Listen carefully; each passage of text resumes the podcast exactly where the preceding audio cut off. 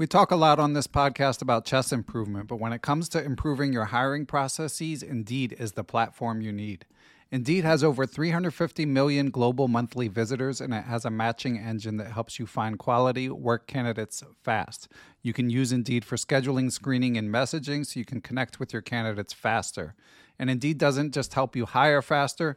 93% of employers agree that Indeed delivers the highest quality matches compared to other job sites, according to a recent Indeed survey. Years ago, when I was running a chess teaching business, I found it hard to find good help, and I had to go through a lot of back and forth to even screen potential candidates. Indeed allows you to do those things efficiently in one place. Indeed's matching engine is constantly learning from your preferences, so the more you use Indeed for hiring, the better it gets. Join more than 3.5 million businesses worldwide that use Indeed to hire great talent fast. And listeners of Perpetual Chess will get a $75 sponsored job credit to get your jobs more visibility if you go to Indeed.com slash chess. Just go to Indeed.com slash chess right now, and you'll be supporting our show by saying you heard about Indeed on this podcast. Indeed.com slash chess. Terms and conditions apply. Need to hire? You need Indeed. Hello, it is Ryan, and I was on a flight the other day playing one of my favorite social spin slot games on chumbacasino.com. I looked over the person sitting next to me, and you know what they were doing? They were also playing Chumba Casino. Coincidence? I think not. Everybody's loving having fun with it. Chumba Casino is home to hundreds of casino style games that you can play for free anytime, anywhere, even at 30,000 feet. So sign up now at chumbacasino.com to claim your free welcome bonus. That's chumbacasino.com and live the Chumba life. No purchase necessary. VGW Group. Void were prohibited by law. See terms and conditions. 18 plus. Judy was boring. Hello. Then Judy discovered ChumbaCasino.com. It's my little escape. Now Judy's the life of the party. Oh, baby, Mama's bringing home the bacon. Whoa, take it easy, Judy.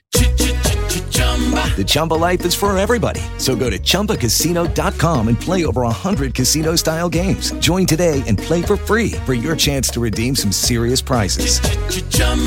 ChumbaCasino.com. No purchase necessary. Void were prohibited by law. 18 plus terms and conditions apply. See website for details. Hello, everyone. I am Ben Johnson, and this is the Perpetual Chess Podcast. Perpetual Chess is a weekly chess interview show with accomplished chess players, authors, personalities, and adult improvers where they discuss their lives, their careers, and share tips about how to improve at chess. For more information, go to perpetualchesspod.com. So, without further ado, let's get to the show. Hello, everyone, and welcome back to Perpetual Chess Chess Books Recaptured. This is theoretically a monthly uh, bonus podcast where we talk about a notable or famous chess book. In this case, it's been a bit more than two months before we've done uh, a recap, but we have an excellent excuse. Uh, we're doing two books this month, and they're two epic books. Uh, they are both about this famous candidates tournament, Zurich 1953. Those of you who are regular listeners probably are familiar with these books and definitely have likely heard them recommended here on this podcast. So we figured it was time to dig in.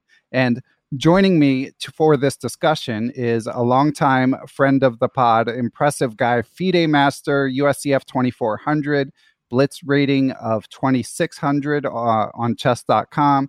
He's been the Massachusetts State Chess Champion. He's a former poker pro. He's now a data scientist. He consults for Chessable. He's writing a must read chess newsletter called Zwischenzug. So uh, we'll put the link for you to sign up to his Substack, which I know some of you already are, but all of you should be signed up for it. And he's coming soon to the new project, How to Chess, talking about uh, analytics in chess. So uh, listeners can keep an eye out for that as well. So without further ado, let's welcome our guest co-host Nate Solon. What's happening, Nate? Uh, not too much. Really excited to be here.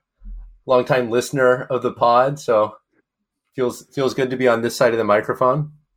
Yeah, happy to have you. I feel like you kind of, I feel a little guilty, I have to say, Nate. You innocently signed up for this project, and it turns out it's like we're basically doing a dissertation to discuss these uh these two Zurich 1953 books. Well, I I really did it to myself. I was like, you know, I think I suggested Zurich, the the Bronstein book initially, and I was like, yeah, why not do the the Najdorf book too? And then and then people on Twitter chimed in to inform us that there's actually like at least two other books um, on this tournament too, but but fortunately we kept it to two. Just yeah, two, two more, was plenty. More, more than two other books, and we're not even going to try to name them all. I don't want to anger any chess historians, um, but one notable book that we will not be discussing is uh, Max Euwe, the Dutch world champion. I've been practicing saying his name. Um, he wrote uh, in Dutch a, a, notable Zurich 1953 uh, book, which I don't believe has been translated to English, but even if it has, two these two books is plenty. Um, and the two books we'll be discussing of course is the legendary book uh, in name by david bronstein of course one of the strongest players ever to not be world champion.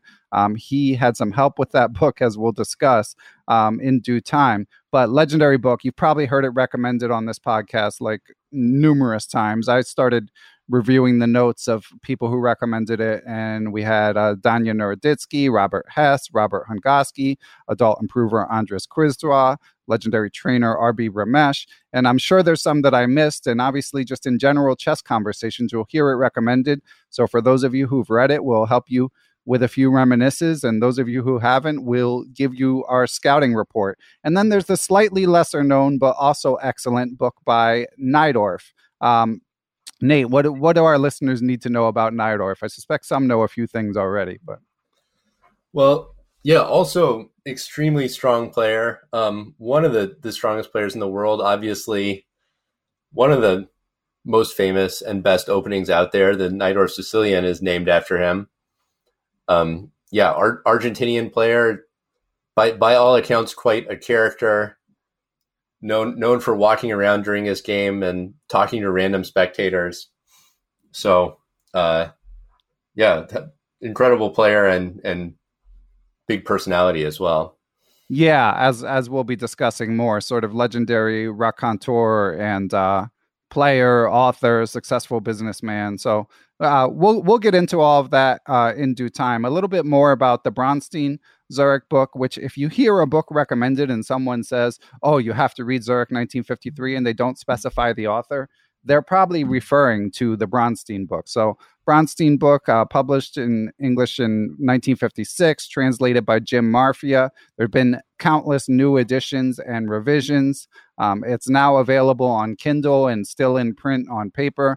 I'm not aware of any ebooks, anything like Forward Chess or any of the publishers' apps.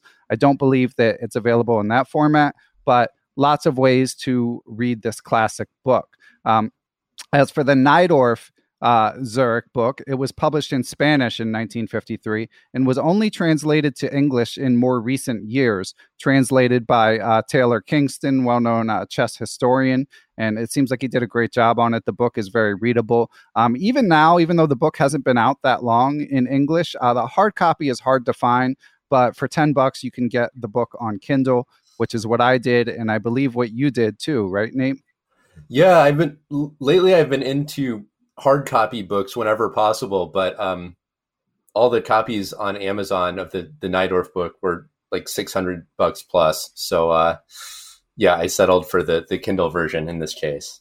Yeah, that's a bit a bit rich for a book that's less than ten years old. Um, definitely, probably not necessary, and maybe they'll print another copy at some point. Um, I think the copies that were in print, the initial printing, there were a few like typographic errors and stuff, but I think that that's been fixed in the Kindle. I didn't notice any in in my reading. A um, couple other notable things about the Najdorf Zurich book. Um, it's got a preface by Yuri by Yuri Averbakh, of course, the oldest living grandmaster, 99 years of age. And as we record this, there's been like a bit of sort of breaking news. He actually was hospitalized for COVID. Um, and obviously, at his age, that's uh, a bit concerning. But I saw a headline yesterday. We're recording this on uh, Wednesday, June 30th. That he's actually been released from the hospital. So it's it's a developing story, obviously, but glad to see that that he's being been released to to live at home and uh, amazing uh, longevity from that legendary grandmaster who participated in the tournament and wrote a great intro. And the foreword is by Andy Soltis, which uh, we might as well spoil for you guys. We have a special surprise coming. Um, we Andy does a little cameo in this podcast. We had about a 20 minute conversation um, with Andy. Um, he's he wrote again a great forward to the book, but he also sort of uh, waxed nostalgic and shared some of his wisdom um, about that. So, without spoiling too much of what Andy says, and Nate was on the call as well. Nate, uh, anything to say about uh, our conversation with Andy?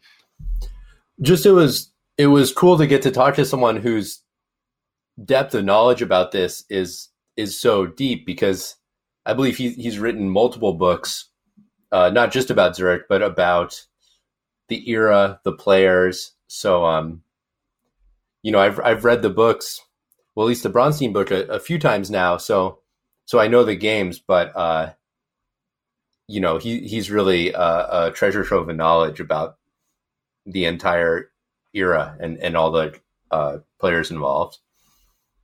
Yeah, definitely an honor to get to talk to him. And like Nate said, I mean, he wrote a book on Soviet chess history. And as he mentions at the end of the interview that you guys will hear, he has another related book coming out. Um, so definitely something to look forward to, both in this podcast and to look forward to uh, his his book in life. Um, so we already mentioned a bit about Bronstein. Um, uh, you know, a lot of you longtime chess fans will have heard of him, but couple other things to note about him. He was a very dynamic player, um, incredibly strong. Um, Weinstein, who is his uncredited co-author slash ghostwriter slash uh, contributor, as we'll be getting into, um, said about Bronstein. Uh, Bronstein's uh, tactical skills. He said the depth of a Bronstein combination is like an iceberg hidden nine tenths underwater. And that is actually a quote from the aforementioned Andy Soltis, Andy Soltis's Soviet chess. And just to share a bit more about Bronstein, uh, he was number one in the world in 1950 for 19 months, according to Jeff chess, chess metrics. Number 25 all time in the excellent Chess 24 series, the top 50 players of all time by friend of the pod uh, Jan Gustav, Grandmaster Jan Gustafsson, and of legendary second of Magnus Carlsen, Grandmaster Peter Heine Nielsen. Um, he, of course, famously came within inches of beating Botvinnik in 1951 to become world champion. He drew the match, um, and the tie went to the champion, so he did not win the title, and he was ahead in the match. Um, and he and according to uh, Genna Sosonko, another legendary grandmaster and author, he kind of never recovered from that, as he discusses in the book, The Rise and Fall of David Bronstein. Um, and we'll be talking more about some stuff from that book later. Um, and yeah, there's just, should we get into the ghostwriting thing, Nate? Is it time? we we can, yeah. Um, but just to you know to touch on Najdorf or, or excuse me Bronstein a little bit. Um, you know, I think one of the things that really fascinates me about the book is like, like you said, he's a really creative player, and he, he's that type of creative, inventive player, like almost like a a Jobava or a Rapport or you know Dubov today. Um, but like you know, knocking on the door of number one in the world, and kind of at the forefront of this whole school of, of, of Soviet chess. So I think that's that's one of the things that's fascinating about that about it to have someone who's that creative and inventive who's one of the best players in the world as well and, and is the author of the book or or i guess yeah. it, as we're about to get into is the author of maybe part of the book or with with a co-writer but um you do get a lot of interesting insights in the book yeah, I guess I guess we'll save it for later. Let's mm-hmm. give the books their respect, and then there's two sort of big controversies about the Zurich uh, books. Number one being this recent revelation from Genna Sosonko that uh, he said that Weinstein did the majority of the writing. We'll go over the exact wording and sort of how we parse it later. And number two, there are these allegations of match fixing by the sort of Soviet regime that uh, now in some people's minds sort of cast a pall over the chess. Um, but you know the books stand alone. Neither of the books obviously allude to these things. Again, Bronstein is the only credited author in the book, and there's maybe very vague allusions to the cheating stuff, but really not much in there at all. So I think it's probably better to talk about the books first and uh, and then get into these allegations. Now, a bit more about Weinstein, since he definitely helped with the book. Um, he was a longtime friend of Bronstein. He he wrote many books on his own. Um, he also like uh, had some sort of KGB affiliation, although also it's not clear what the the the status of their relationship was at the time of the tournament. He was not there with Bronstein at the time of the tournament. Um, a lot of the players had super strong seconds, and the field of this tournament was just like immensely strong. Um, there were 15 participants, um, and out of the top 15 in the world, it, it included the number two through 15. Uh, of course, Botvinnik, the world champion, since it was a candidates tournament, was not in it. And then Averbach, who was like number 21 or something, was the only, like, not just running down the list of the strongest players in the world, uh, not the only player who was not in it. And as we'll be talking about with both with uh, Grandmaster Andy Soltis and here with Nate, um, I think the reason the book is famous is the games. I mean, the games there's just so many bangers so many just amazing games. Um, if you've like seen some famous games from chess history and you don't know where they came from like there's a very good chance it was uh, from zurich 1953 and you might not have even realized it. Um, there's like the Petrosian rook e6 famous exchange sacrifice, this crazy defense from Max Euwe, um, and just just so much more. I mean, Nate, again, we're going to get into Andy's Andy's uh, segment in a minute, but do you agree that that's what differentiates these books, if anything?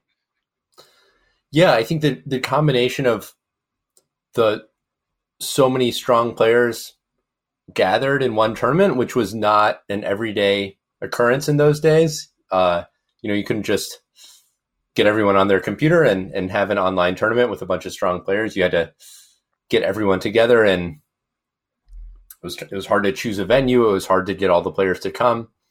And then, like you said, the, the super strong games, and also I think really rich in ideas. Like it seemed to be an era where the the state of the art of chess was was advancing rapidly. There was a lot of experimentation. There was a lot of you know, especially in the Soviet school, um, very strong players working hard together and testing different ideas. You know, study studying and training together, but then competing against each other at the same time. So it seemed like a, a moment where people were pushing the frontiers of chess, and uh, it was just sort of an, an exciting moment in chess history. Yeah, for sure. That definitely comes across in the games with lots of new lots of new opening ideas and and yeah, just sparkling play in between all the draws. Um, so, just to give you guys the uh, a little more historical context again, I think some of you will know this stuff, but uh, 30 rounds, so 210 games, which is why this has been such an epic project. Uh, for Nate and I. The participants were Samuel Reshevsky, Paul Keres, David Bronstein, Tigran Petrosian, Efim Geller, Alexander Kotov, Mark Taimanov, Yuri Averbakh, Isaac Boleslavsky, Laszlo Szabo, um, Svetozar Gligoric, Max Euwe, Gideon Stahlberg, and of course Miguel Najdorf. Um, amazing games throughout, and there were tons of strong seconds in attendance. This is a quote from the Najdorf book. All the grandmasters participating except Reshevsky and Bronstein had their seconds, whose principal job consisted of, consisted of analysis of adjourned games, course, those of you newer to chess saw the adjourned games, hopefully in Queen's Gambit, um, where you know this is in the pre-computer age. So having a strong player there with you to help you study when the position gets postponed is obviously super helpful. Um, acting as Gligoric's second was Dr. Trifunovich for Taimanov, Flohr, Julio Bolbochan for Najdorf, who also uh, Bolbochan, Bolbochan may have helped with uh, helped Najdorf with the book uh, as well. Uh, Lilienthal for Petrosian, Bielin for Averbach, Vanderberg for Euwe, um, Skold for Stahlberg, Florian for Szabo, Sokolsky for Boleslavsky, Moiseev for, for Kotov, Bondarevsky for Geller, Simagin for Smyslov, and Tolush for Keres. So that's just a small side note. I mean, some of those names might be familiar to you all, and and some won't, but they're there weren't that many grandmasters in the world at that time and in addition to you, the participants to have like another like seven or eight on hand is is just crazy and uh, Reshevsky and Bronstein both had decent showings, uh, and Reshevsky for Reshevsky to be battling for the lead without a second is definitely a, a testament to his skill. Um, so, anything else, Nate, before we get to uh, Andy's interview? Andy, of course, we talk about a lot of topics, and some of it will tease topics that Nate and I are going to flesh out later. But um, the principal question that we discuss with Andy is what makes this tournament special. Um, anything to add before we hop into that, Nate?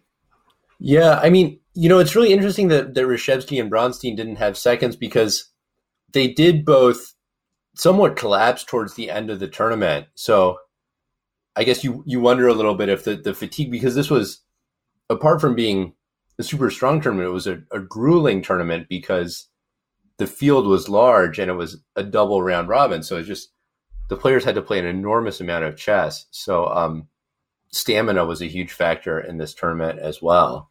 Um, and that was, you know, and I think in both of the books that Smyslov, of course, was was the ultimately the winner of the tournament and the challenger for the world champion. Um, and and they attribute that partly just to his he was in good physical shape and he was um, able to to continue at a relatively high level to, to the end of the tournament.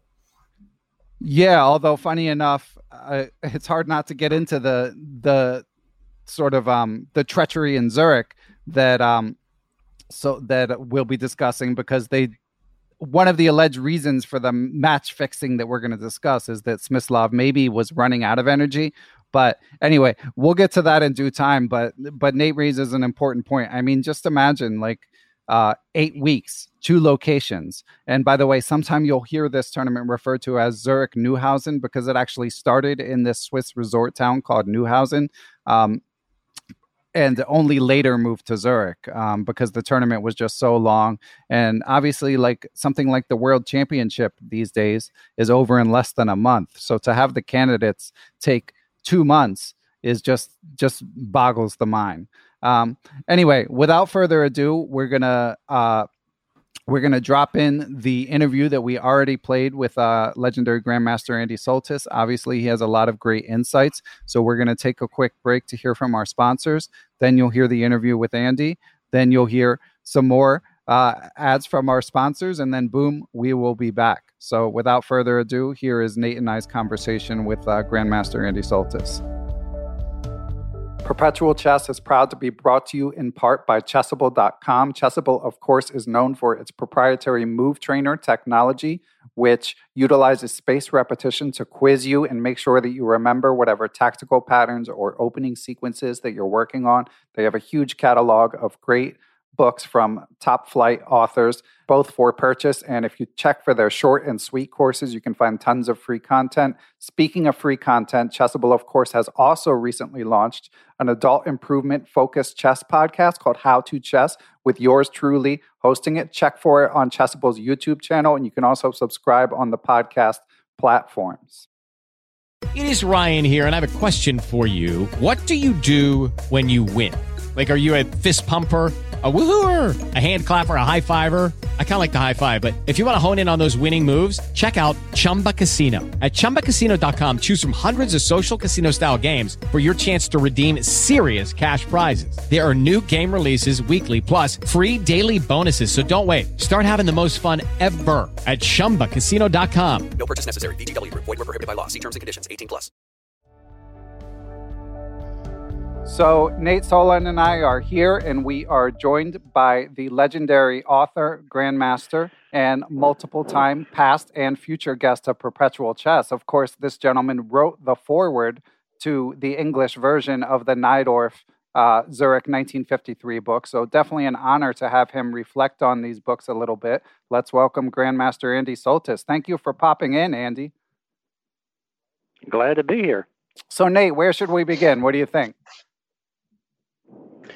Well, I think um, we wanted to, to dig into the history, right? So the the historical context um, around around the Zurich tournament, and then we'd also, I you know, I've just been reading Andy's articles on possible sort of intrigue and and collusion at the tournament as well. Yeah, we'll, we should definitely get to that. Although we could talk about that for hours. But Andy, why don't we begin sort of as Nate says, alluding to the history? Could could you give us a little context of why you think this tournament and these two books are so famous? Well, um, one thing that you can point out is that the games are just of such a high quality. There was a tournament just a couple of weeks ago uh, in this Grand Chess Tour, and the games were played in Bucharest. It was a classical tournament. There's not a single game in that tournament that would be rated among the top 30 in the Zurich tournament. Um, the Zurich tournament just had, you know, phenomenal games.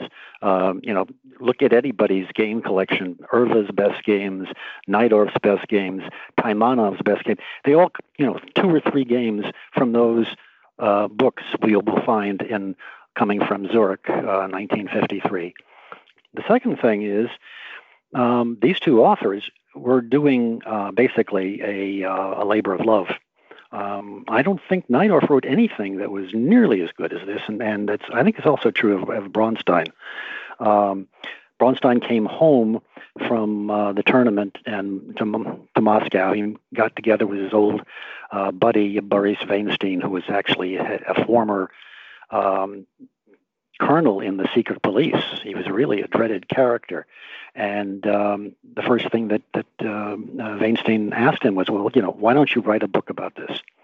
And he did, and it became the, the biggest selling tournament book in history. I mean, it sold 300,000 copies in the various Russian editions. You know, tournament books typically sell about a thousand copies, you know, something like that.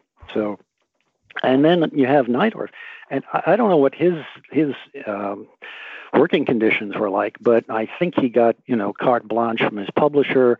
He had the support of the government.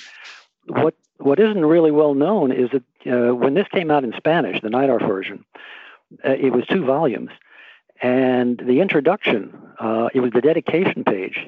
He dedicated the book to El Presidente, Juan Perón, best known today as you know that guy who married Evita. so he he got uh, some support in doing this. Um, but so you have the combination of two very entertaining writers doing their best and just a marvelous collection of games. And it was a big deal because in those days there was usually one big tournament a year.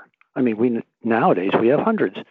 Um, and uh, one thing you can you know put into the historical context, they didn't have international tournaments the way we do now, where uh, anybody can organize uh, something big by inviting the, the 10 best players in the world. People just didn't do that during the Cold War.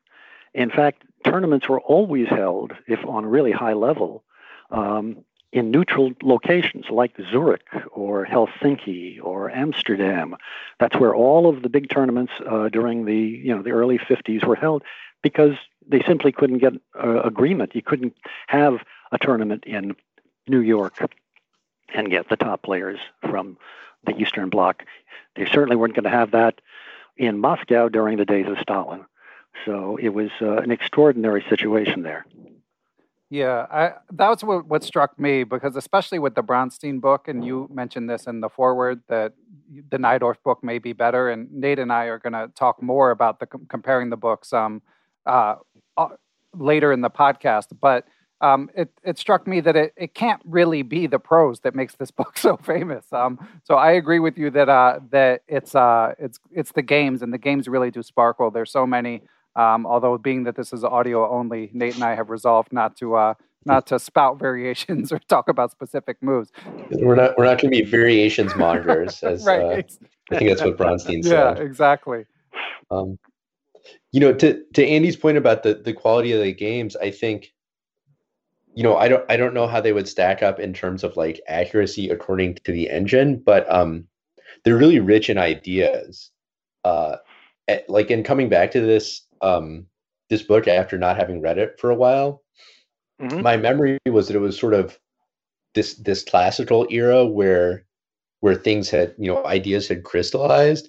And and coming back to it, that was partly true, but not really. Like, you know, they certainly ideas had, had advanced to a certain level, but it also struck me re- watching the games that a lot of experimentation and invention was happening to you know people were were trying things and innovating a lot in this tournament as well know to that point a good example would be uh, taimanov's system in the uh, King's Indian defense as white, which I think they call it the classical variation nowadays. This system just playing knight f3 and bishop to e2 and playing d5 at, at the the key point that was almost new at those days.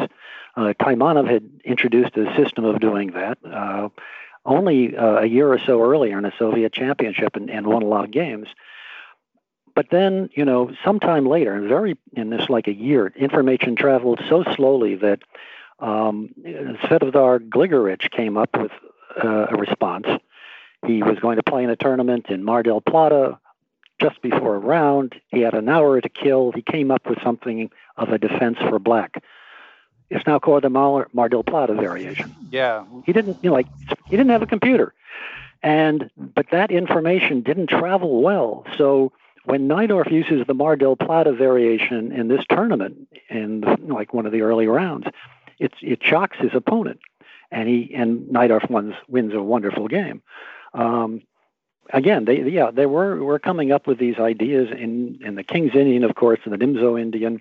Uh, there are very few E4 games in this this tournament, uh, uh, but uh, some of them, some of the uh, ideas have stood up uh, pretty well. And strangely enough, you you're not going to find very many um, opening variations that are known as the Zurich variation or the Zurich defense, although they date from from this uh, uh, great meeting of the minds. Yeah, it was interesting to see. You can kind of see the the theory of the the Mar del Plata variation developing in real time, which is I, I was surprised that it was it was so new and trendy in this tournament because these days that's probably like the most iconic variation of the the King's Indian defense. I don't I don't know if it's the most common, but it's that type of play with with white pushing the pawns on the queen side and black going for the pawn storm on the king side that's what you think of when you think of the King's Indian defense. But in that tournament, it was it was fairly new, and and it seemed like the the evaluation of those types of positions was people. You know, there was a lot of disagreement on is it is it playable for black? Is it actually better for black? Um, they were still mm-hmm. figuring out those positions. Sure, but except the difference is that nowadays the games start around move 25 in that variation. At Zurich, they started around move 12. That's when they the players were thinking on their own.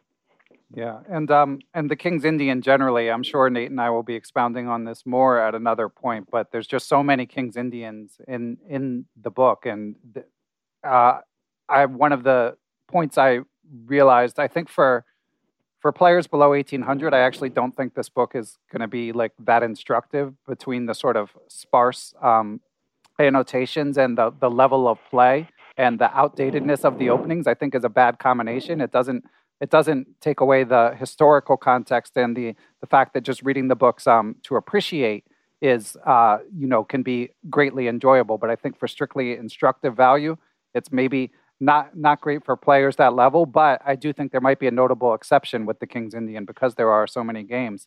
Um, but Andy, we've we've only got you for a bit of time, and we've got um, a lot of a lot of topics to talk about. Now, another thing that Nate and I will probably talk about more when you're offline, and uh, try not to to slander you, is uh, the the articles you wrote for Chess Cafe, the the treachery in Zurich, parts one and parts two. Um, and that's another interesting thing about this tournament, of course, is all the sort of intrigue about, you know, these days you have Genna Sosonko saying that Weinstein maybe wrote the majority of Bronstein's book, and then you have the separate thread about the match fixing as as you've written. So, I mean, there's so much that could be said about it, Andy. But like, when you think about the books and the tournament, how, like, how soon does your mind go to the to those allegations uh, by Bronstein? Hmm. Good question. Um, I don't know. It, it's really hard because, um, well, you know, when when the book when uh, Bronstein's uh, charges came out, which he waited until I think 2011, or 2001 rather. Um, Victor Korchnoi's reaction was, um, "If you really hated this tournament, why did you write such a beautiful book?" And Smyslov's reaction uh, was, um, Davy, he called him Davy all the time. Davy, why are you spoiling such a good tournament? Um, I don't think it spoils it. I think it adds a level of, of uh, interest that uh, doesn't exist with other tournaments. Um, Smyslov's response, by the way, it really wasn't very much. He didn't say, uh, he didn't defend himself, basically. He just said, uh, well, you know, a lot of bad things happened and uh, by other people, and Bronstein shouldn't be so proud of the way that he won the previous candidates tournament, where there was probably even more cheating. Um, and he, he didn't really uh, come up with uh, any, but but you know. Um, but to be sorry, just to that, hop in for a second, Andy. But to be clear, there there were no allegations of impropriety by Smyslov, right? It was more just like the the puppet masters. Well, yeah, but the implications he knew what was going on. Um, he he had a sense that uh, there's this one point when uh, there all, all of the uh, the puppet masters are meeting with Bronstein and and Smyslov, and uh, uh, Bronstein supposedly is having doubts about uh, cooperating and drawing with Smyslov, and Smyslov says, "Well, yeah, but you know, Keres played to win. He refused." And Keres had been in a similar situation where they, you know, told Keres that he had to draw with the white pieces against Smyslov. And Keres refused, and he tried to win, and he lost. And the game is remembered as one of Smyslov's greatest victories. Uh, so I think he sort of like had a nodding idea of what, what was going on. Maybe not. You know, the the other players in the tournament uh, sort of gave the same indication. They knew something might be going on. Uh, I asked Yuri Averbakh uh, when the Bronstein article came out. Uh, he, uh, or Yuri was uh, playing, uh, no, was actually attending a chess collectors international convention in Philadelphia. Um, he was giving a lecture, and I asked him afterwards, like, what do you think about Bronstein's article? And he said, you know, uh, well, I, Bronstein has a credibility problem, and you know there may have been some overeager, overzealous KGB involvement there, uh, but I, he said, I didn't know anything about this going on. And Mark Taimanov wrote in his wrote in his memoirs, uh, well, you know, there was this general sense that under no circumstances could Reshevsky be allowed to win the tournament. Um, and Taimanov wrote this in a book that, that hasn't been translated yet. It's uh, his memoir is called, uh, in Russian, it's like uh, "Remembering the Most." Um, but he, one thing that he, he said that that uh, struck me in the book, uh, Taimanov said that, um, uh, and there's one key game where um, when Bronstein has played Geller, and Geller has sort of like double crossed him by instead of throwing the game to him, he's beaten him. And Taimanov said that he saw uh, Bronstein that night, and uh, Bronstein was in terrible condition. He was he was crying. He was drunk. He was the most distraught that Taimanov had ever seen him. And that sort of confirmed in my mind that you know this is a legitimate you know story by Bronstein. Bronstein is just not making stuff up. Um, maybe he's got maybe he's embellishing as as uh, Yuri uh, Averbakh said. Uh, maybe you know he's he's giving a lot more detail. You know, you he came up with quotes that had happened 50 years before, and you know it's. I always have doubts about when when you know people reconstruct events that were that distant in the past. But on the whole, I would have to trust uh, Bronstein's account over Smyslov's, simply because Smyslov had nothing to say and um, nobody else can uh, dispute it at this point. That was my impression after reading, you know, reading your, your articles and, and a little bit of the other sources was it's hard to it's really hard to know the extent or the effectiveness of um, the machinations, but but it certainly seemed like there was something going on. Yeah, I, there's another footnote there. Um, Taimanov said, you know, we were used to this type of stuff. He didn't say specifically what stuff, but he said, you know, everybody who played in the candidates tournament, all the Soviet players, had already played in the interzonal a year before in, in, in Stockholm. And there we were all told, you know, unofficially, but we were all told, you cannot try to beat Alexander Kotov and Kotov had no business being in that interzonal. He had to he had cheated to get into it. You know, he he got his uh, friends, his fellow comrades in the in the Communist Party, to push somebody else out of the way. A guy named Lev Aronin. so that Kotov could play in it. And so the other uh, Soviet players all drew with Kotov very quickly. Kotov won the tournament. In fact, he won it walking away. It was the greatest achievement of his career. And it, it like annoyed Bobby Fischer 10 years later because there was another interzonal also in Stockholm, and he met Kotov, and Fischer was easily winning the tournament, and he told Kotov, I have to win this tournament by the bigger margin than you want it. What did you want it with? Like two and a half points? And Kotov said, well, something like that. And Fischer said, okay, it has to be three. I think Fischer fell short. So uh, there was an understanding, you know, that there's some strange business going on. And I think this really began around that period because I don't think, well, the Soviets didn't play that often abroad before 1952 53. Um, so um, the political involvement, uh, I think, began around that time. Yeah, f- fascinating stuff. And Andy, of course, is the author of Soviet Chess, uh, 1971 to 1991, a great uh, historical compendium. So um, knows of what he speaks. Um, so, Andy, uh, and again, we could we could talk about this uh, intrigue for first hours, but to me, the bottom line is, as you guys have alluded to, there's a lot of smoke, but at the same time, we'll never know. So, so there's only there's only so much that can be said. Um, now, Andy, how would how do you compare this era of Soviet chess to to chess in in Russia today and the sort of modern chess scene? Well, I I think the quality of, of play, of course, is higher because of um, well the intensity of the young kids, the help of the computers. Right now, you know, they're, the Russian um, establishment, so to speak, is coming around in support of um, their best players. You can see this in the, the preparations for the next World Championship match.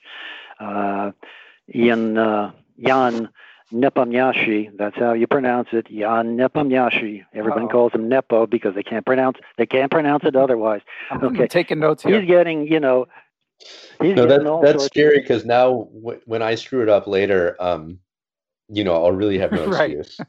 uh, well, well, mean, he, they're making it harder. Uh, I just call him Nepo, and and the funny thing about his is, is like his name is sort of like a Russian word meaning forgetful. Um, believe it or not. Uh, but anyway, he's got all sorts of corporate support and uh, more or less the support of um, friends in the government. So this is sort of like an interesting uh, development. I mean, I don't think there was that kind of support for uh, Sergei Karyakin when he played uh, Magnus uh, four years ago in New York. Um, I think this is a, a different a different st- uh, level, um, and it's going to lead to a very interesting match. Um, you know, he, there's nothing. He's not going to be short on any uh, theoretical support. You know, the his colleagues uh, in the grandmaster ranks are going to be devoting a lot of it, a lot of uh, input, um, like in the days when uh, everyone had to give their best ideas to Karpov. This uh, this will not this is not going to be you know one person Magnus versus one person Jan. It's going to be Team Nepomniachtchi versus uh, Team Carlsen, and uh, guess who has a bigger team? Yeah, I mean Carlsen is not lacking for resources these days, but yeah, it's tough to uh, tough to compete with uh, the Russian government if they're and and as you say, corporate support as well. Mm-hmm. And before we leave, I want to make one of plug. Course. I have a book, by the way, coming out. It's called Smyslov, Bronstein, Geller, Taimanov, and Averbakh, a chess bi- multi-biography with 220 games. And there, of course, all five of these guys played in Zurich. So if you really want to, you know, get some footnotes to uh, the tournament, you can. This book will be out. It's a McFarland book. It'll be out in uh, a month or two. I think I I have an advanced copy uh, right now, but it, uh, it's beginning to look very good. Excellent. And Andy, of course, I would be happy to have you on to d- discuss that book properly um, in in a few months' time. Give me some time to read it. I have to recover from this project, but uh, but that would but that would be an honor. So so um, thank you so much for for popping in, Andy. Okay, anytime. Okay, great to I don't know, e meet you, whatever you want to say, but great to great to talk with you and get get some of your insight. Me too. Okay. Thanks so much, Andy. And uh, Nate, uh, to be continued. Absolutely. Very good. Take it easy then. Perpetual Chess is brought to you in part by aimchess.com. If you haven't checked out aimchess.com by now, what are you waiting for? What AimChess does is it collects your games from the major chess sites and then gives you actionable advice of how to improve your game. It might be to work on a specific opening or to get better at end games or improve your time management or whatever it may be. And then it gives you related puzzles to help you improve that specific skill. They are constantly improving the site. They recently added blindfold tactics, time management training, common checkmate patterns. So there's so much to do there. If you decide to subscribe, be sure to use the promo code perpetual30. Details are in the show notes for aimchess.com. Hello, it is Ryan, and we could all use an extra bright spot in our day, couldn't we? Just to make up for things like sitting in traffic, doing the dishes, counting your steps, you know, all the mundane stuff. That is why I'm such a big fan of Chumba Casino. Chumba Casino has all your favorite social casino style games that you can play for free anytime, anywhere with daily bonuses. That should brighten your day a little. Actually, a lot. So sign up now at chumbacasino.com. That's chumbacasino.com. No purchase necessary. VGW Group. Void were prohibited by law. See terms and conditions. 18 plus. And we are back, and obviously an honor and a pleasure to talk to Grandmaster Soltis. Uh, Nate, any any reflections on uh, that conversation? Yeah, just just really interesting to get the the perspective of someone who's who's gone so so deeply into it. Um, I guess my my takeaway after after reading the various sources and, and talking with GM Soltis was there was definitely some funny business going on, but um, it's it's really hard to say how extensive or effective it was, and um, you know, it seemed like for a lot of the grandmasters, sort of they would rather stick to the chess, and there were there were these guys around who were, who were trying to influence the tournament, but um, maybe it was somewhat of a distraction. Uh, maybe it was more than that. It, it's hard to say at this point.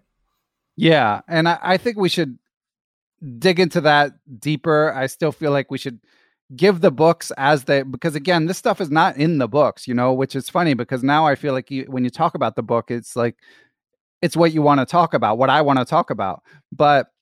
I feel like we should give the books their airing and then we'll come back to what Andy said. But I did enjoy hearing his story about meeting Grandmaster Yuri Averbakh because I'd read uh, an old interview on Chess Cafe by the aforementioned Taylor Kingston, uh, translator of the Najdorf uh, Zurich book.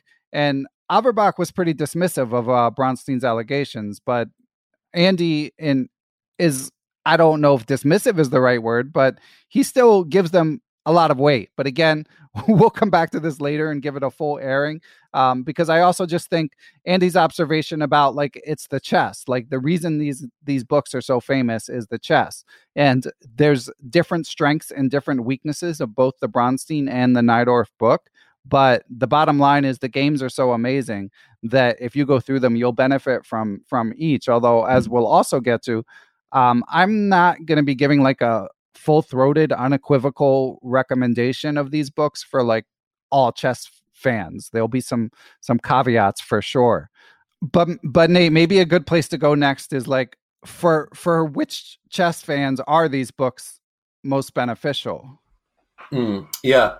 No, great good question. I think I would say um you know, the books are somewhat different. Like the the Najdorf book is is longer. The the comments are more extensive. Um, Bronstein sort of just pops in at interesting moments, but but neither book holds your hand that much. So I would say, you know, probably sixteen hundred plus. it, it's hard to say an exact rating, but definitely not you know really new beginners to chess because I think these books you sort of have to to some extent bring your own some of your own curiosity, some of your own knowledge to get the most out of them. Um, so I would say, you know, around 1600, but, but all the way up as far as you want to go if you haven't read these books, because I think that to me, the like, the, the real reason to read these is like the idea of chess culture, which, which people talk about, which, which I take to mean sort of a knowledge of chess history, classic games, as well as typical structures and plans. And this is this is just a collection of games that's so iconic and I think forms the basis of a lot of strong players' understanding of chess. So just absorbing and internalizing the the patterns and plans and maneuvers in these games uh, is really helpful for developing that chess culture. Yeah, I agree. I mean, I, I definitely agree 1600 plus, maybe even 1800 plus, depending on your tolerance for uh, ambiguity, because there's definitely going to be some ambiguity if you go through the annotations of uh, this game. Uh, friend of the pod, uh, Christof Sielecki, aka Chess Explained, he has a nice YouTube video where he kind of just goes through a few of the games and he points out some flaws in the analysis. Um, I think of the Bronstein book, but then, and that's without an engine. He just noticed some things without an engine. And I agree that the thing about Bronstein's observations in the book is they're extremely incisive. They're just, they're so to the point about the game that like when when he pops into a game and and gives you a nugget it's it's incredibly instructive but they're sparse so it's just not that mm-hmm. much. And there's so many games. So you're just going through move after move and you're occasionally getting an explanation. And when you get an explanation, it's amazing, but they're not that frequent.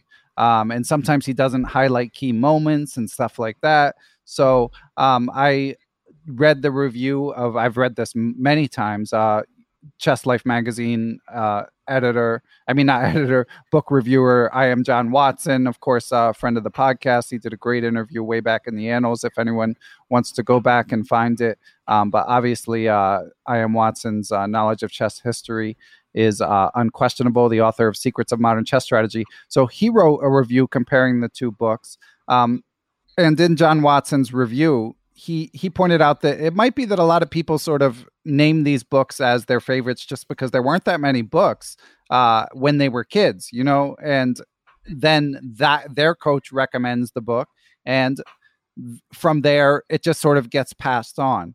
Now, a couple notes of comparison about the Najdorf book is it does provide better context. So the Bronstein book, I can totally see someone hearing it recommended on this podcast, getting super excited, um, you know, opening the book for the first time. And it's basically they just drop you right into the first round. And there's very little context given about sort of the standings in the round. As we've said, the annotations are sparse, amazing, but sparse. The games are amazing, but there's not that much explanation. The Najdorf book, as Nate said, the explanations are maybe there's moderately more annotation, maybe they're not as sharp. But what they do do in the Najdorf book is they give you bios of the players. They give you a little bit more context. You know, Najdorf shares a few memories. It has the nice uh, preface by Averbakh and the forward by Najdorf.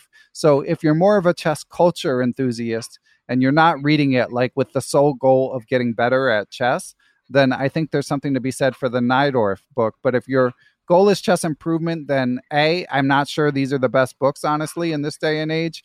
Um, and B, maybe go with the Bronstein books. I mean, that's a bit of a hot take I just gave there. Although I will say in uh, in the aforementioned Chess 24 uh, top 50 players of all time, uh, Peter Heine Nielsen basically said he didn't. He's not a huge fan of uh, of uh, Zurich 1953 for all of its uh, fame. So I feel like we might as well get into it now. Nate, what's your like overall impression if a you know 16 to 1800 player asks you for a book recommendation? Are you going to recommend one of these books? Yeah, I think I think I would. You know, just because the um the Bronstein book was such a touchstone for me, like that. That's kind of why I picked it for this. Is that it was one of the most memorable books for for me learning chess as a kid. Um, I think because it, it helped instill some kind of curiosity or love for the game. Um, I will admit that, you know, I think a lot of people now, you know, adult improvers who don't have a lot of time are very focused, understandably, on um, efficiency. And and I will admit this is maybe not the most efficient book to improve your chess because it's a lot of games. Uh, so I think this is like this is maybe not the book to put in the spreadsheet. This is like the book to sit down with it with a glass of scotch, you know, and enjoy the game. Um, but I do think the sort of the love for chess and the curiosity that comes through um, in Bronstein's annotations as well as the games. Um, it's sort of like a, a great way to build up your your appreciation of chess culture and history. Uh, so so so if you you know one book to improve your rating the most in three months, probably not the optimal book, but but a great book to sort of fuel your your love of chess and understanding of chess. I, I do think that they're really good. Yeah, and it's there it seems a bit sad to me to even have to say that you know i mean obviously i would like to get better at chess we all work to improve at chess but like this as you say it's a it's a historical touchstone in the canon the bronstein book especially just because the bronstein book whether deserved or not seems to have sort of a higher place on the pedestal in terms of reputation um, but yeah i mean it's just the games are so incredible and that's the the main thing that makes that makes the book the the touchstone that it is. And again, we're talking about it was written in an era when, you know, a lot of the games that people could get their hands on would be like unannotated in an informator. Um, maybe not even that when it first was published. Maybe you wait for a chess magazine. So the things that we're describing as faults now, like you know pretty sparse annotations by Bronstein, um, wouldn't necessarily be considered faults back then. We're kind of spoiled for choice. And the other thing to emphasize with the Bronstein book in particular is just the annotations are sparse and of course there's going to be mistakes but they're just they're so incisive at times i mean it's kind of like mm-hmm. the impression i get with the book is like if two you know club level players are arguing about a position and you're arguing for hours looking at it or something and then Bronstein just like walks in and like tells you the truth about a certain position it's sort of like that feeling over and over again but then he leaves, you know. so it's not like he stays and, and goes over the whole game with you. He just goes and goes over the like finer points of planning. Um, and it's amazing in that regard. The Najdorf book has more annotations, um, but again, uh, maybe not quite as um, as precise. Uh, how do you compare the annotations, Nate? Yeah, well, I think for for me, I definitely am in the Bronstein camp of I think like your your description is perfect of like it's like you know he just sort of comes in and and gives the the final word on it.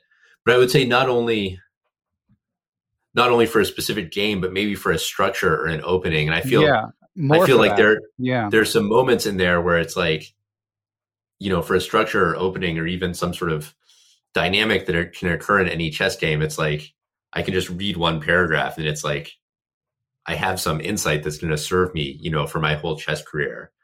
Yeah, yeah. Um, there's a lot of that, and and again, we're there's so many landmark games, but we're resolved not to just sort of spout uh, be variations mongers, as you said to Soltis. Like we're not just going to spout moves. We're not even going to talk about the games in that much detail. But I did flag just one quote to sort of give you an idea of give listeners an idea of the sort of tone of Bronstein's writing, and then we'll also share kind of the opening paragraphs. But here's here's one, um, and again, I guess we should say Bronstein or Weinstein's writing.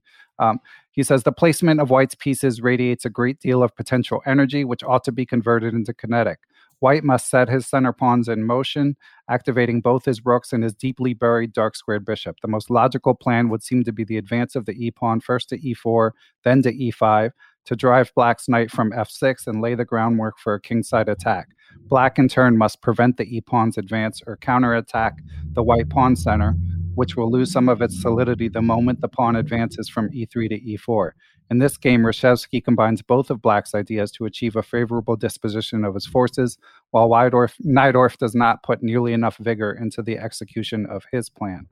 Um, so that's Reshevsky, Najdorf, obviously, yeah, and it's just like so concise about sort of the high level planning that's going on in the game. But again, I mean, if you pick up this book and you're like, "Oh, the famous Zurich 1953," I can't read wait to to read this and get the full story. You don't get the full story. You're just thrust into the games. No player bios.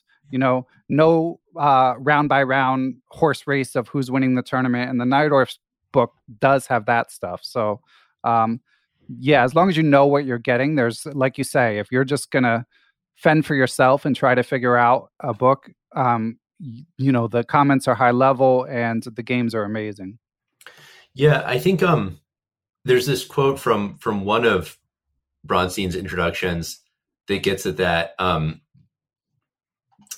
uh, where he said, um, I felt that so so here's the quote. I felt that the author's ideas and conclusions should form the basis of this book, with the moves played in each game serving to annotate them as it were.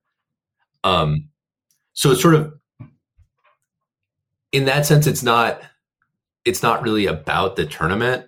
It's the tournament is just sort of the canvas for Bronstein to express his ideas about chess, which you know, I feel like his ideas are incisive enough that I really enjoy that. But if you're here for the the tournament itself, you know, the drama, the competition, the the sort of trappings and circumstances of the tournament, like you said, you, you get very little of that. It's really yeah. it's about the chess ideas almost exclusively. Yeah, he has a quote actually to that point, and this kind of rounds out what he writes in the very introductory paragraphs, which is he says, Books about chess tournaments belong to a special class of literature, which would seem at first blush to be rather restrictive of the author's creative possibilities, since he must write not on themes of his own choosing, but about chess material already created. But this is not quite true. The author is free to treat the games any way he wishes, to make generalizations and to uncover the ideas and plans actually executed as well as those that could have occurred in the actual or some other games.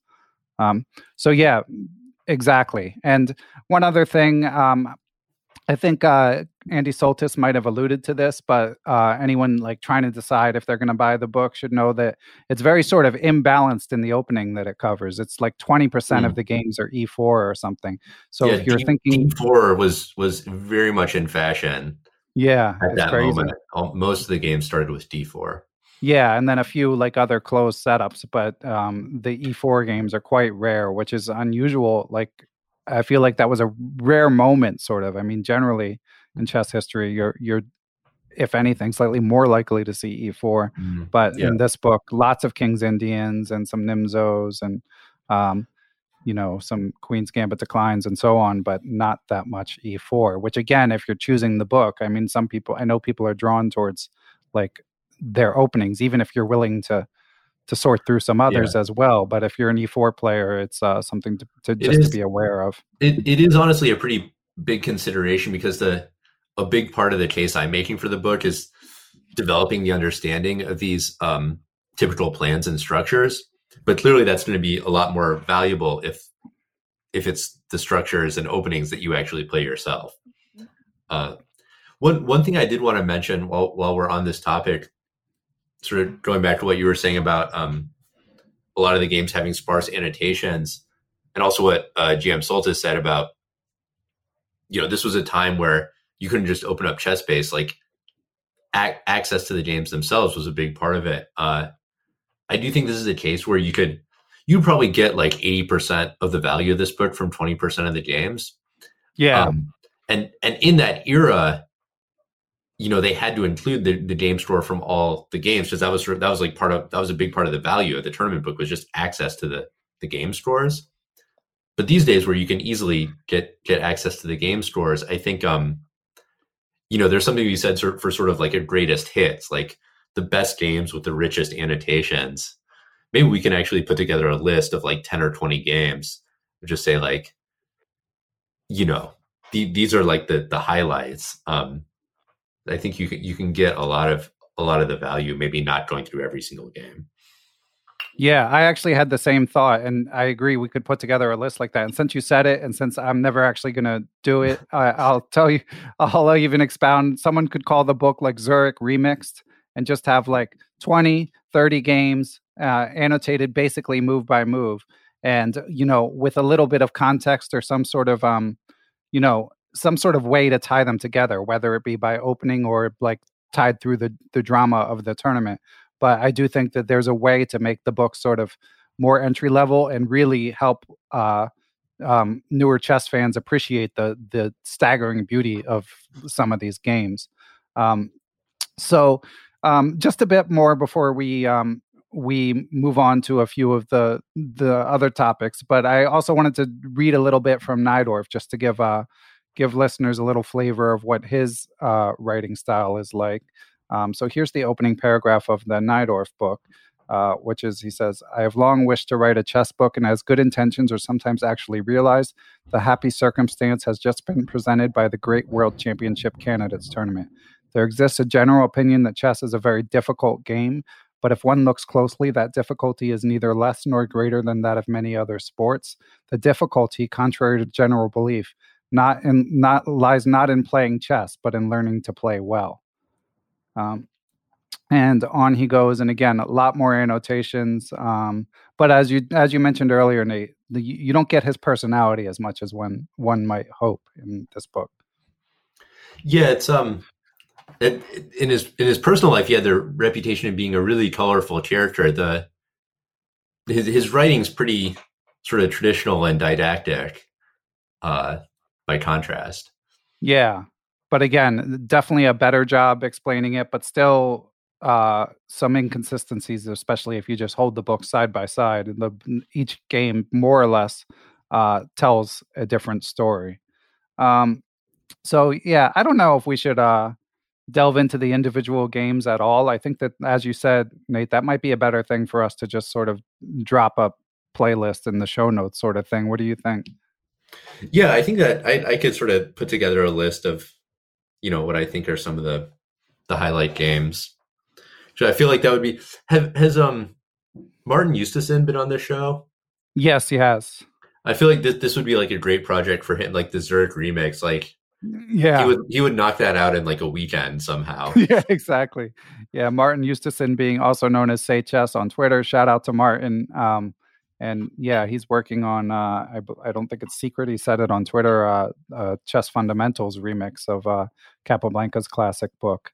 Um, and he, of course, um, was an adult improver on the show who wrote the uh, um, blindfold chess puzzle book. But yeah, uh, definitely something that someone should should get on. Um, so is it treachery in Zurich time, Nate? What do you think? We've we've okay, teased yeah, it. So do, yeah, we've we've teased it. Actually, we're going to tease Funny, it once yeah. more because I because I want to talk about the the the ghostwriting topic that we also mm-hmm. teased and alluded to because I feel like that one's easier.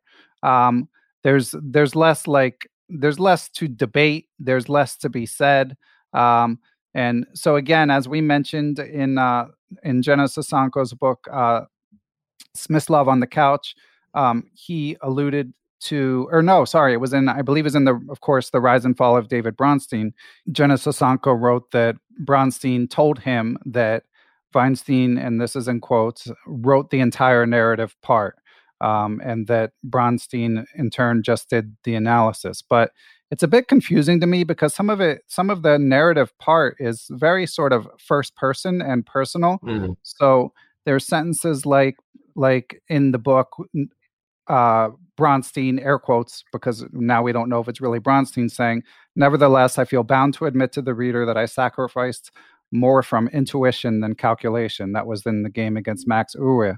Um, or during the game and afterward, I was unable to shake the feeling that I had a win somewhere. Um, he describes the playing hall at times. Um, and of course, Weinstein, uh, and famously as a sort of subplot, was not in Switzerland at the time. In fact, later in the late in the tournament, it said that Bronstein was a bit preoccupied because uh, he was worried that he was being rounded up by KGB. Um, Soltis writes about this in uh, Treachery in Zurich. Um, so it's you know it it's said by Sosonko that Bronstein said he didn't really write it, but when you read through the book, to me, parts of it sound distinctly like Bronstein. So I think it's fair to say, I mean, you know, this is fairly reliable as far as I would. I mean, Sosonko in in the rise and fall of David Bronstein, it's very clear that they were close. Um, so I, I'm not questioning the veracity of what was said. I'm just f- feeling like maybe it's more of a collaboration um, maybe they worked together throughout because it didn't feel to me like like uh, Bronstein just annotated the games and handed it to him. Um, what do you think, Nate? Yeah, it it seems it seems fairly personal, and I also this this one I find it harder to get worked up about because I feel like when you're in a tournament and it's understood that everyone's playing their games, you know, I feel like it's it's a pretty big deal to like fix matches or throw games. Like that's that's not cool. But right. um, as far as um, you know, like ghostwriting, um, I don't know. I don't want to like scandalize anyone, but I think you know whether whether in chess or other fields, like famous people generally don't write books, or like yeah, you know when their names are on books, they might contribute some, but you know yeah, there's usually um someone else doing a lot of the work there, and that's I think within sort of the writing business, that's that's pretty standard, and it's not really considered um you know back dealing or anything like that. It's just kind of the the way they do the business. Yeah, well said. And and it's not like this was a gripe coming from Weinstein after the fact. This was just that Bronstein subsequently told Sosonko that he gets all this credit for this book, but he felt like Weinstein deserved a lot of the credit. I'm paraphrasing there. But um and yeah, so I I think that there's there's not much more to be said about that. The other thing is um like you say, there's no big historical consequences and and we'll never know.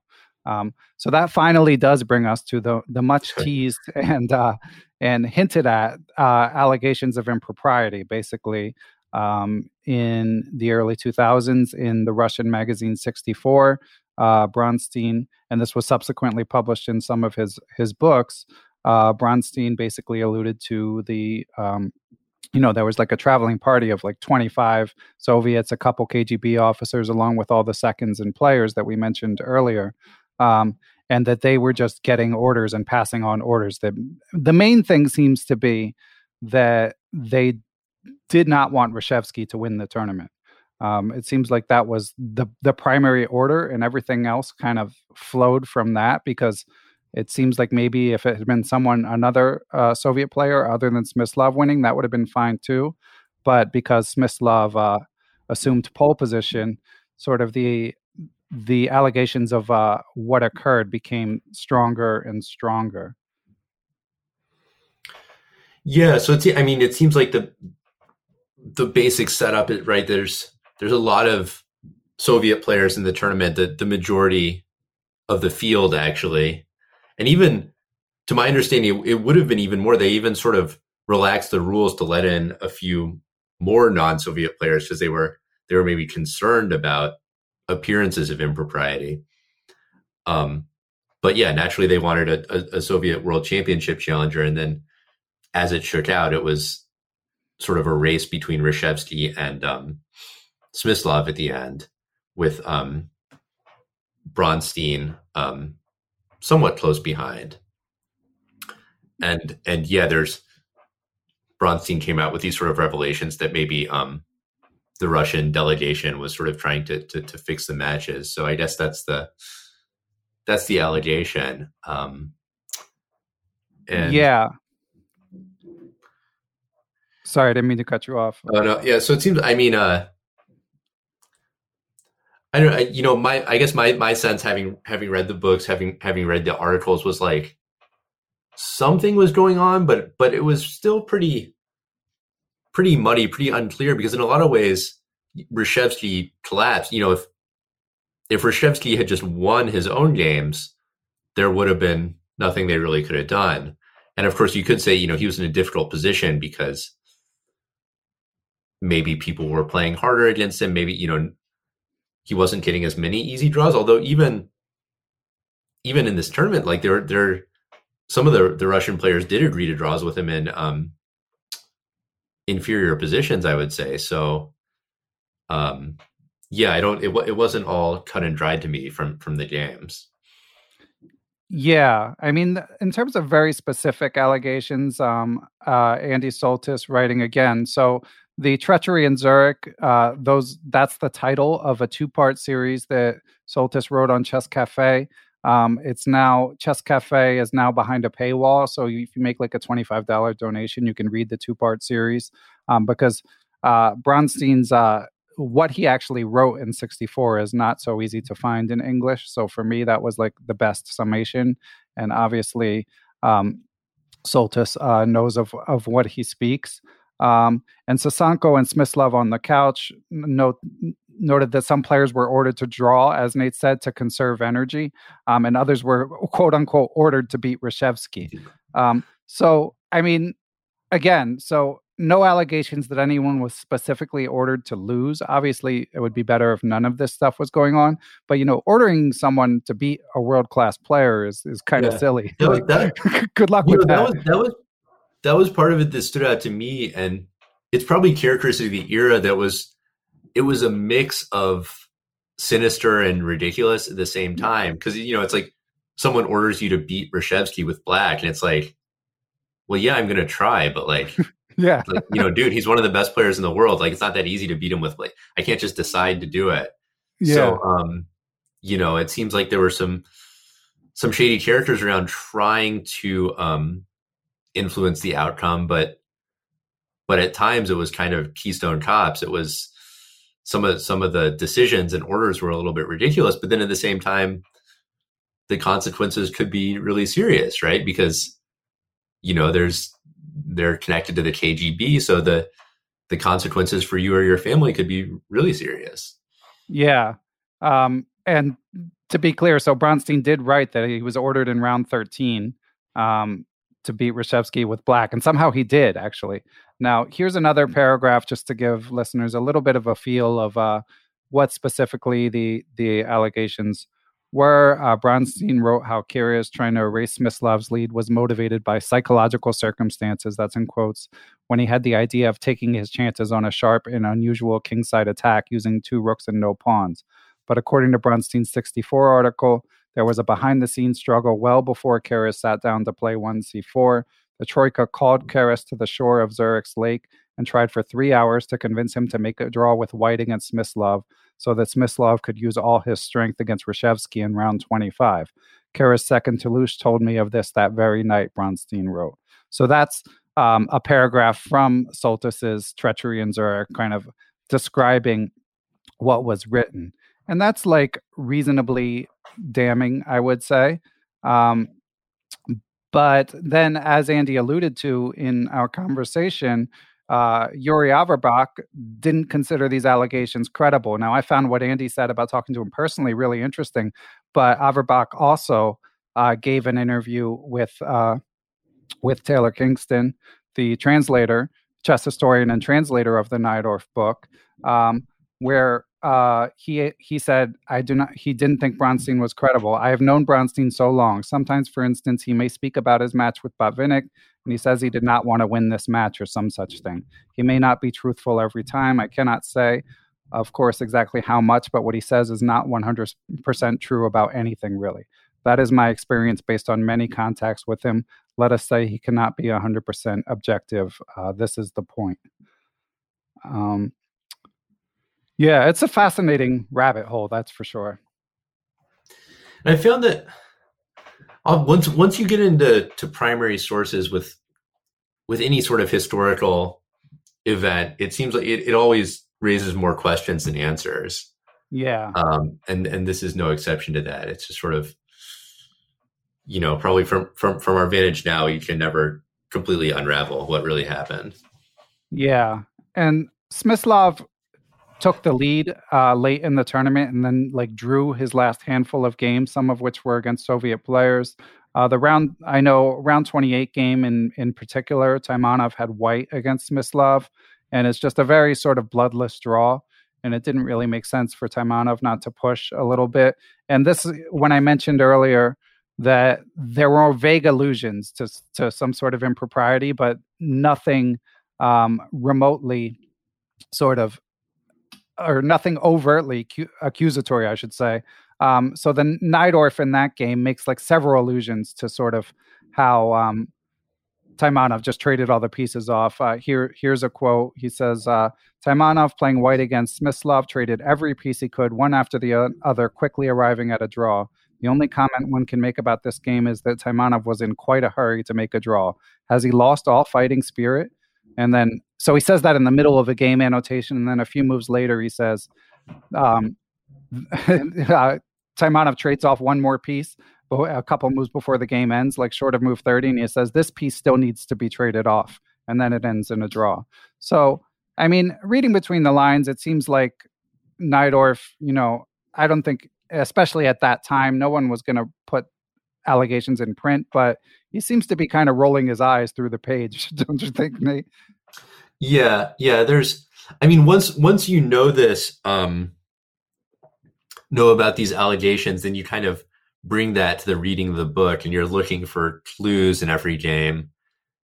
And I would say there's generally not a lot, but but occasionally moments like this, there you do sort of see like maybe a little bit of a, a, a nod to not every every game was contested to the fullest. Yeah. And I guess again, the more important question is uh, how this or does this sort of alter the legacy of this tournament? Um, w- how would you address that, Nate? What do you think? I guess for me, um, it doesn't too much because in, in line with the Bronstein book, I'm more interested in it as sort of a laboratory of chess ideas and this this occasion where a lot of the great players in the world came together and played all these games in a period of experimentation and when people were were trying and figuring out a lot of new things in chess. And I, I think the value of that is still there. But for people who are more interested in the um, tournament as a historical a historical event or a, or a competition um, i guess it does cast a little bit of a pall over it yeah, I mean it's you know that's why we're talking about it, but at the same time, as as Andy again alluded to, like this stuff went on all the time. You know, it just so happens that this is the most such a such a famous tournament, and the information about it has only come to light in the past twenty years. Like that's why we talk about it. But there were allegations like this in in many other high level tournaments, and again, there's no. I mean, the only allegations were put forward by Bronstein um, and there's no allegations of like an outright thrown game. I mean, a, a game lost on purpose. Um, and some of the games are just so amazing. And I guess you could make the argument that like the last handful of rounds need to be taken with a bit more of a grain of salt. But um, anyway, I mean, as you say, Nate, the the ideas of the games uh, definitely stand the test of time. Um, so I think I think those are the main points. I mean, I feel like we could wrap up a little bit, um, and then we have a couple proverbial housekeeping notes. But I mean, in summation, as we've said, amazing tournament, amazing games. It wouldn't be a bad idea. Again, once this list of games, which by the way, I mean, obviously there are greater authorities than Nate and I as well. I mean, a- Andy Soltis and in his forward mentions probably 10 to 20 of his favorite games. Um, but just, you know, Nate and I did go through the games and just lots of them just stand out. There's just so many. Um, so you can just look for your favorite games on YouTube. I think chessgames.com already has uh, a notable a list of notable games from it. Um, I actually should give them a shout out that um, you can, as uh, Christopher Chabris alluded to when when we recapped uh, think like a grandmaster if you donate to chessgames.com you can also just download the file of all the games.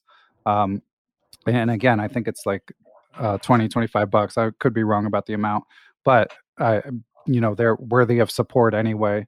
Um, so there are ways to to look at all the games and then a decent way might be to look for youtube recaps of of all the games because you might as well take advantage of uh of modern resources and there's so many great chess youtubers explaining games so something like the um Kotov queen sacrifice or like uh max Euwe's uh was it rook a7 or rook a8 i can't remember but some crazy defensive game. Um there's just so many amazing games petrosian's rook e6 um the the list goes on. There's just so many classics from this that that listeners can so do find a way to check out the tournament, um, especially if you're rated over 1800 or not obsessed with chess improvement. Um, and yeah, and or wait for um, wait for Martin's remix. yeah, absolutely. I think I do think at, at the end of the day, it's it's a great source of sort of the building blocks and the foundations of the ideas that that grandmasters are thinking about when they play now uh, so if you kind of want to want to develop that sense of like what are the the key ideas, maneuvers, games that that that chess is based on, these this is a these are great tournaments and books for that. Yeah, and also again, special shout out to the King's Indian. If you're like trying to learn the King's Indian, just picking up this book and going through all the games is uh, not a bad way to go. And Bronstein's annotations for that are going to be quite helpful, despite uh, not being maybe as um, numerous as we would like. Um, so bringing it back to sort of the housekeeping um, it's been uh, over two months since i've done one of these so not planning on taking that long again i apologize. As you guys can gather uh, this has been an epic project and uh, we had some technical difficulties on top of that. Um, so coming next month uh, well i hope next month coming next put it like that uh, i am Christof Sielecki, the aforementioned chess explained is has volunteered to do my system with me. So we're going to mm. tackle another classic. Um, I'm, ex- I'm excited for this one. Yeah, I should warn you guys. I feel like in theory I should have gotten some like huge my system fan because my um I I read it as a kid and I haven't like read it cover to cover since. But my my bias going in is kind of I would say more extreme than Zurich in that I feel like there's better versions of it. Like it's great for its time, but there's probably like more readable versions of it these days.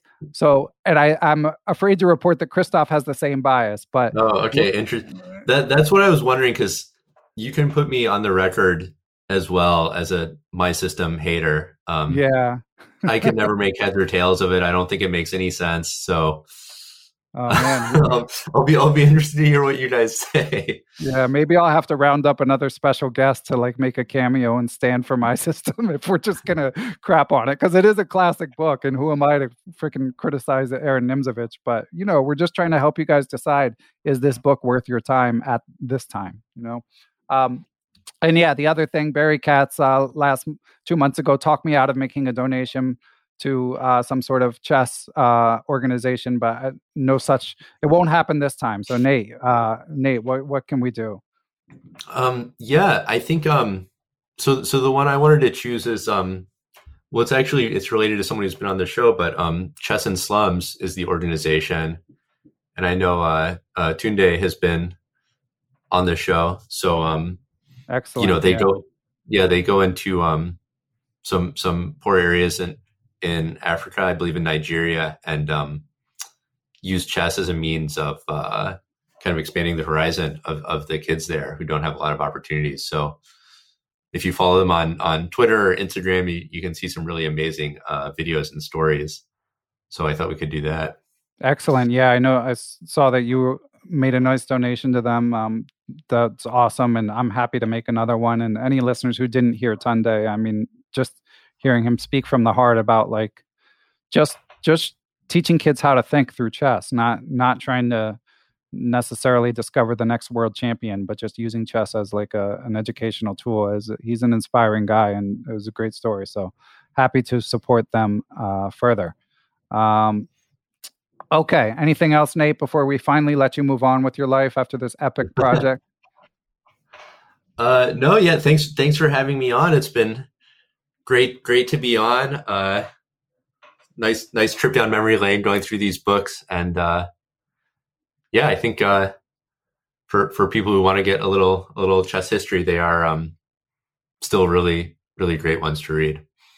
Yeah, and Nate, thank you for for all the work you put in, and and I'll put in a final plug, uh, listeners. You definitely need to subscribe to Zwischenzug um, his Substack, which basically means uh, blog or mailing list.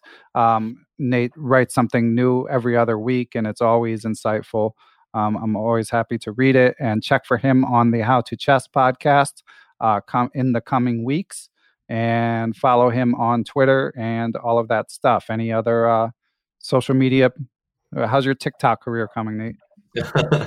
I haven't launched that one yet. Maybe that'll be my next next project. But yeah, you, find me on Twitter and and and like you said, uh, zwischenzug.substack.com. Um, yeah, writing writing stuff about chess improvement, a little a little data and AI in there, but but writing something every other week on there. Excellent. Good stuff. Well, thanks again, Nate. And listeners, we will catch you in a regular perpetual chess or at the next book recap. Right. Thanks, man. Thanks to everyone who helps make Perpetual Chess possible, most of all to my producer, Matthew Passy. I also would like to thank everyone who helped spread the word about the show. Did you guys know that there's still people who have not heard of the Perpetual Chess podcast? There's even chess players who have not heard of the Perpetual Chess podcast. So we need to fix that. And the ways to do that include writing positive reviews on podcast platforms or YouTube comments, telling friends, all that stuff makes a difference in helping spread the word about the show. But of course, I most of all want to thank people who provide financial support to the show. Without you all, Perpetual Chess would not be possible. So, without further ado, I would like to give thanks to the following people and entities Chessable.com, David Lazarus of LazmanChess.com, coach of Dave's Young Tigers on Lichess, Quality Chess Books, the Capital City Chess Club, the Abysmal Depths of Chess blog, Adapta Interactive Web Designs and Services, Chess Twitch channel, Aniti Deer, Austin Clough, Benjamin Porteau, Bill Sigler, Kathy Carr, Chad Oliver, the Charlotte Chess Center, the Chess Central's Chess Blog, ChessMood.com, Chris Flanagan, Chris Lott, Dan O'Hanlon, Daniel Heath, Danny Davidson, David Mitchell, David Schreiber, IM Dimitri Schneider, IM Eric Rosen, Eric Tam, Farhan Thawar, Baras Sawaf, Gary Foreman, Glenn Downing, Greg Harfst, IM Greg Shahade, Gregory Gulick, James Holyhead, James Kennedy, Jay Garrison, Jeff Martinson, Jeff Schaefer, Jeremy Nielsen, John Jernigan, John Rockefeller,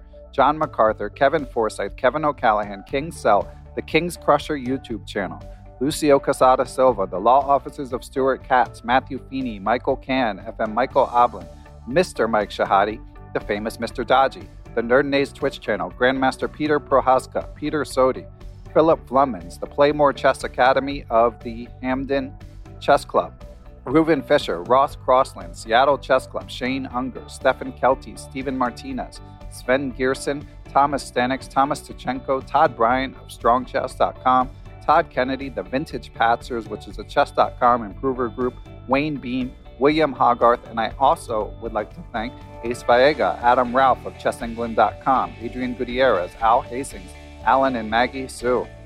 Alex Pejas, Alexander Markovitz, Antonio Cancino, Antonio K. Leonfort, FM Andre Terakov, Dr. Andrew Perry, Angus McLeod, Barry Hessian, Bill Juniper, Bill Moran, Bill Trammell, Brad and Andy Rosen, Brett Howard Lynn, Brian Chase, Brian Mullis, Bruce Scott, Brian Tillis of Palm Beach Chess, Cameron Davis, Chad Hilton, Chess Patzer Spain, Dr. Charles Snodgrass, Chris Kiefer, Chris Wayne Scott, Christopher Baumgartner, Christopher Chabris, Christopher Wood. I am Christof Sielecki, aka Chess Explained, Coach Jay's Chess Academy, Costa Carras, Courtney Fry, Craig Mallon, Daniel Ginsberg, Daniel Naylor, Dave Saylor, David Blaskotchek, David Brown, David Hamblin, David Cramley, Dalen Shelton, Dennis Parrish, FM Donnie Ariel, Dwayne Edmonds, Ed Daly, Ed Mead, Edwin Rodriguez, Ethan Smith, Evan Rosenberg, Ewan Richardson, Ian Mason, Felipe Melo Padilla,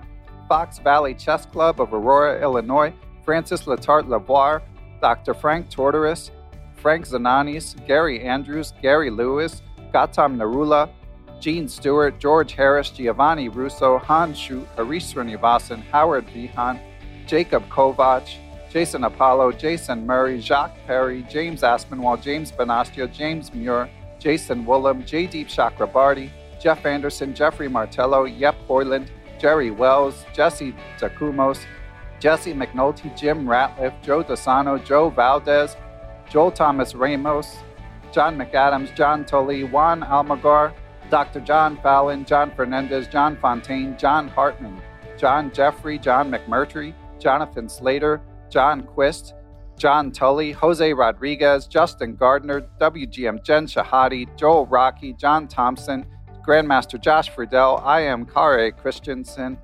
WGM Katerina Nemcova, Kelly Palmer, Kevin Pryor, IM Kostya Kavutskiy, Krishna Gopala Krishnan, Kyle McAvoy, Larry Cook, Larry Ryforth, Laura Boyovsky, Macauley Peterson, Maria Amelyanovas, aka Photo Chess, Mark Shaves, Mark Fitzpatrick, Mark Miller, Mark Wilkins, Marco Bulatovic, Martin Knudsen, Martin Krug, Matthew Tedesco of SeattleChessMeetup.org, Matthias Plock of Mechanics Institute Chess Club of San Francisco, Michael Allard, Michael Hudson, Mike Clem, Mitchell Fabian, Nate Goebel, Nate Solon, Neil Bruce, Negma Malajanov, Nicholas Isabel, Olaf Mueller Michaels, GM Pascal Charbonneau, Passy Passanen, Paul Blaine, Bain, Paul Clarkson, Paul Sweeney, Paulo Santana, Peter Lux, Queenside Management Limited of Switzerland, Randall Temple, Ricky Grahalva, Richard Hallenbach, Richard Tucker, Robert Callahan, Robert Tichy, Robert Turner, Rory Coleman, Roy Yearwood, Ryan Berg, the Say Chess YouTube channel and publishing empire, Scott McKinnon, Scott Rose, Sean Kraus, Sebastian Finsterwalder, Sergey McCagan, Seth Ruzica, Sean Tracy, Silver Knights in Richmond, Stefan Roller, WGM Tatev Abrahamian, Thomas Brown, Tim Brennan of TacticsTime.com, Tim Seymour, Timothy Ha, FM Timothy Wall, Tobiah Rex, Tom Edsel, Tommy Farron, Tony Rotella, Tyron Price, Vishnu Srikumar, William Brock, William Peterson, FM Zhao Cheng of Chess1000.com, and Jivko Stoyanov. Thanks to you all for the support, and we will catch you all next week.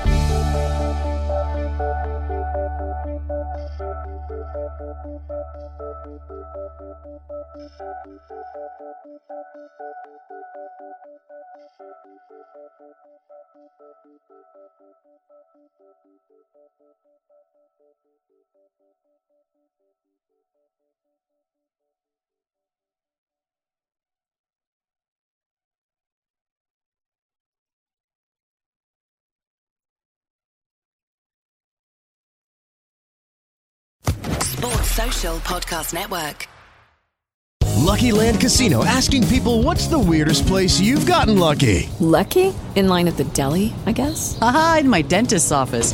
More than once, actually. Do I have to say? Yes, you do. In the car before my kids' PTA meeting. Really? Yes. Excuse me, what's the weirdest place you've gotten lucky? I never win and tell. Well, there you have it. You can get lucky anywhere playing at LuckyLandSlots.com. Play for free right now. Are you feeling lucky? No purchase necessary. Void where prohibited by law. 18 plus. Terms and conditions apply. See website for details.